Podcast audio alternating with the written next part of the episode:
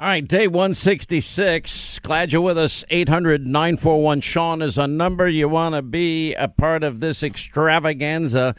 Um, there's a lot of, you know, a lot of chatter about how this whole court thing went down as it relates to Breyer and his announcement and, and why he didn't get to announce it himself and, and what's the real agenda and what's going on behind the scenes and whether or not Joe Biden's promise. Now, he made this promise in a debate when he was with Bernie Sanders uh, that he would he would appoint an, an African American woman to be on the Supreme Court, the first African American woman. Which, by the way, I'm sure there are many, many highly qualified people uh, that would fit the bill. That's that's not the issue in this particular case. The issue is whether or not it's constitutional. It was interesting because it's a Democrat Jonathan Turley that suggests that is suggesting that this is unconstitutional. He's a George Washington University law professor, and he noted yesterday that Biden's criteria for a new Supreme Court justice is that she be African American and female. He says that criteria is unconstitutional. And he reminded us in a piece that he wrote that in his debate with Bernie Sanders, Joe made two pledges to voters uh, and asked his opponent to do the same and to nominate only an African American woman for the next open Supreme Court seat and to choose a woman as his vice president. Okay, we all know the Democratic Party is playing identity politics all the time, but the pledge to impose a gender race requirement for the next Supreme Court nominee is is troubling legally because what Biden was declaring and what Sanders himself actually avoided, which I didn't figure out till I read Turley's column, would effectively constitute discrimination in admission to the U.S. Supreme Court. And the Supreme Court has declared that such race or gender conditions are strictly unconstitutional for admission to public colleges. So the pledges that Biden has made amount to no amount to this, and he wrote it this way: he wrote, no matter how qualified men, or in the case of the Supreme Court, women who are not African American may be, he will not consider them as candidates. In the case of vice president, such gender discrimination would be allowed, as presidential candidates can select a running mate on any grounds, and voters can decide if they approve. Justices, however, are lifetime appointees. And presidents have always been careful to state that while they seek diversity among their nominees, they would appoint the single most qualified person, regardless of race, religion, gender, sexual, sexual orientation. Uh, but in a single declaration, Biden quickly dispensed with even the pretense of any equal consideration. And he writes imposing an absolute requirement that a nominee be of a particular gender and race is effectively an affirmative action pledge and it's precisely what the Supreme Court has already declared to be unconstitutional. And then Turley even reiterated this on Twitter, and the National Review pointing out that's Joel Pollak had a great piece on this today that Biden, which I which he quoted all of this, um, that Biden eliminated a generation of progressive jurists with with different racial and gender labels. Biden has unwisely now limited his options by preemptively declaring the 2020 campaign and his first Supreme Court nominee would be an African American woman. In a in a stroke, he disqualified dozens of liberal progressive jurists for no other reason than their race and their gender. It's not it's not a great start in selecting someone sworn sworn to provide equal justice under the law. Though unconstitutional, it's not clear that this criteria has identified that Biden identified selecting a Supreme Court justice would be subject to legal review by the court under the political question doctrine. Um, but it, it's it's it's it's pretty interesting as as you look at it now. Does politics play a part in this election? Yeah, of course it does. I mean, that's pretty much for everybody in every position in in government. Um, interestingly, now the White House is being pressed a little bit by this. Uh, chief propagandist circle back, Jen Psaki, affirming that Biden's promise to nominate a black woman to serve on the Supreme Court, replacing Justice Breyer. The president has stated and reiterated his comment to nominating a black woman to the Supreme Court, and certainly he stands by that. and said he stands by the remarks. All right. And apparently, there's another article, FoxNews.com had it out, that Biden also promised Congressman Clyburn that he would nominate an African American woman to the Supreme Court. Uh, apparently, remember when he got to South Carolina, that was right after Iowa, right after New Hampshire.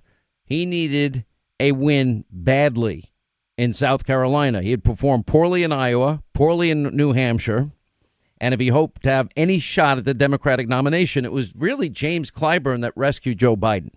Because if James Clyburn had gone with somebody else, it probably would have been over for Joe Biden's chances. Um, you know, usually when you get to South Carolina, South Carolina is usually the, the the line in the sand, the demarcation line. When the gloves come off, no matter how civil a campaign is going, it usually turns south very quickly. Exhibit A might be, say, John McCain and, and George W. Bush.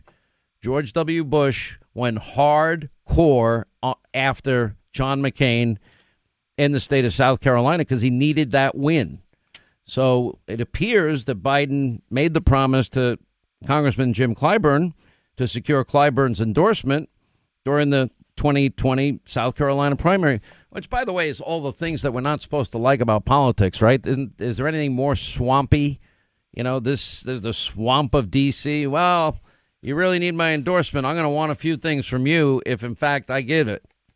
And that's how it happened. Anyway, the squad has weighed in, uh, you know, AOC and company, and they've quickly responded uh, after Breyer's retirement. Breyer, apparently, according to all reports, was furious. He didn't get to make his own announcement. Uh, but, anyways, Cori Bush, a Democratic uh, congresswoman, it's past time for a black woman to be named to the Supreme Court. She tweeted that yesterday. Um, and anyway, Cori Bush then later specified identity is important, but it's not enough. I'd love to see a black woman who will insist on racial, environmental, social disability, and economic justice named to the Supreme Court. Now, Democrats, they've always believed things that they could never get done at the ballot box legislatively, that, and they want the courts to enact. In other words, they're, they're, what is judici- judicial activism? Well, that would bypass this notion, this concept, as simple as it is, that each branch of government is equal, co equal branches of government. You have the judiciary branch, you have the executive branch, and of course, you, have got Congress.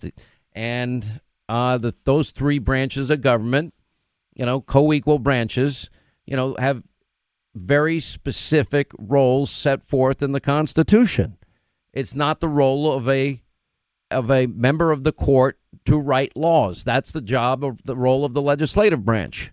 That's their job.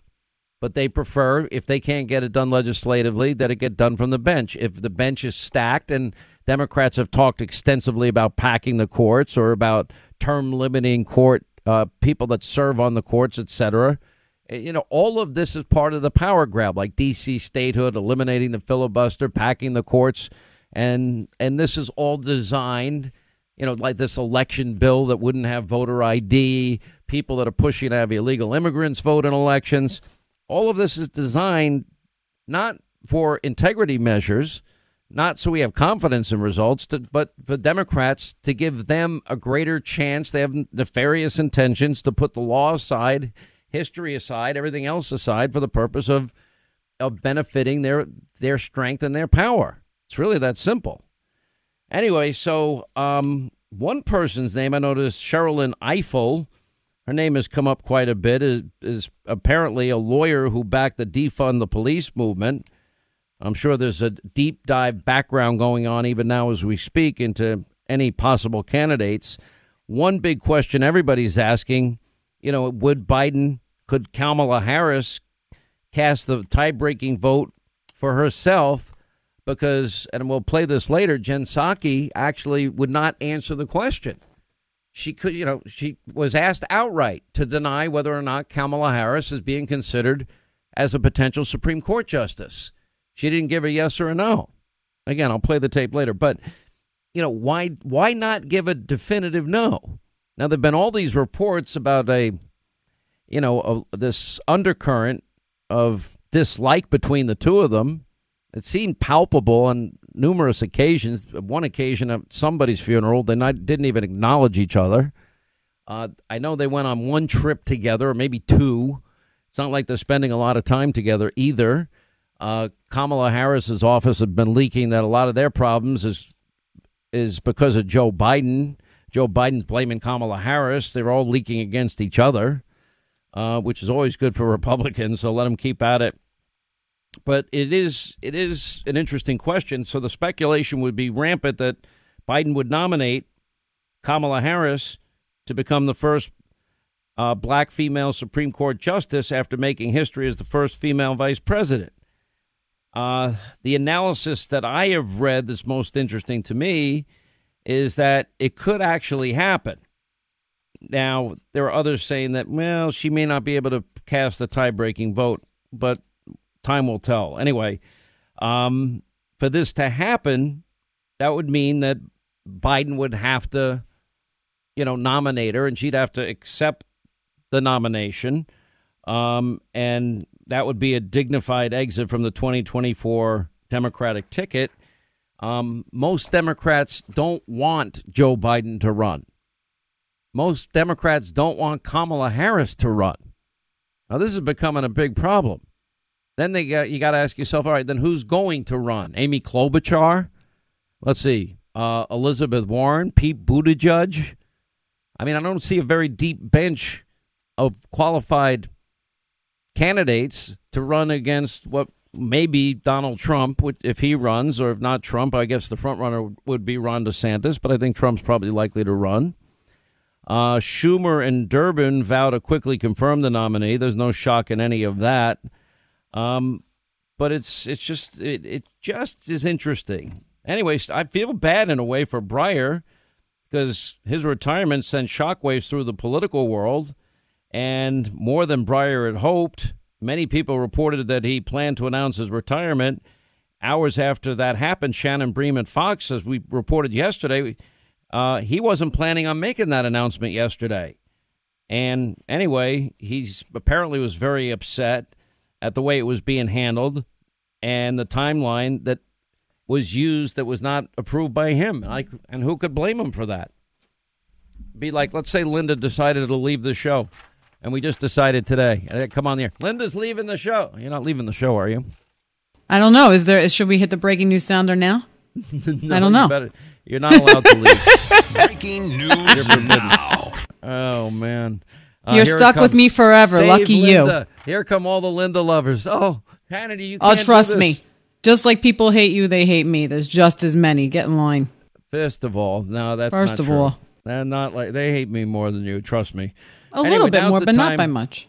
All right, in the paper today, we expect four rate hikes, four this year. And guess what? If you're like the millions and millions and millions of people who have not taken advantage yet of the lowest interest rates, historically low interest rates we've had, well, you need to talk to our friends at AmericanFinancing.net. They will give you a free, that's right, free mortgage review, and they'll give you every option available to you. Now, you'll find out locking in a low rate long term, you could save hundreds of dollars, if not thousands of dollars a month, and you can save tens of thousands, if not hundreds of thousands of dollars over the course of your loan. Say you have a 30 year fixed loan locked in at 3 point blah, blah, blah percent, whatever. You'll work it out with them. Free mortgage review, no obligation whatsoever, no cost to you at all. 866 615 9200. 866 615 9200 on the web. It's AmericanFinancing.net. American Financing, NMLS 182334, NMLSConsumerAccess.org.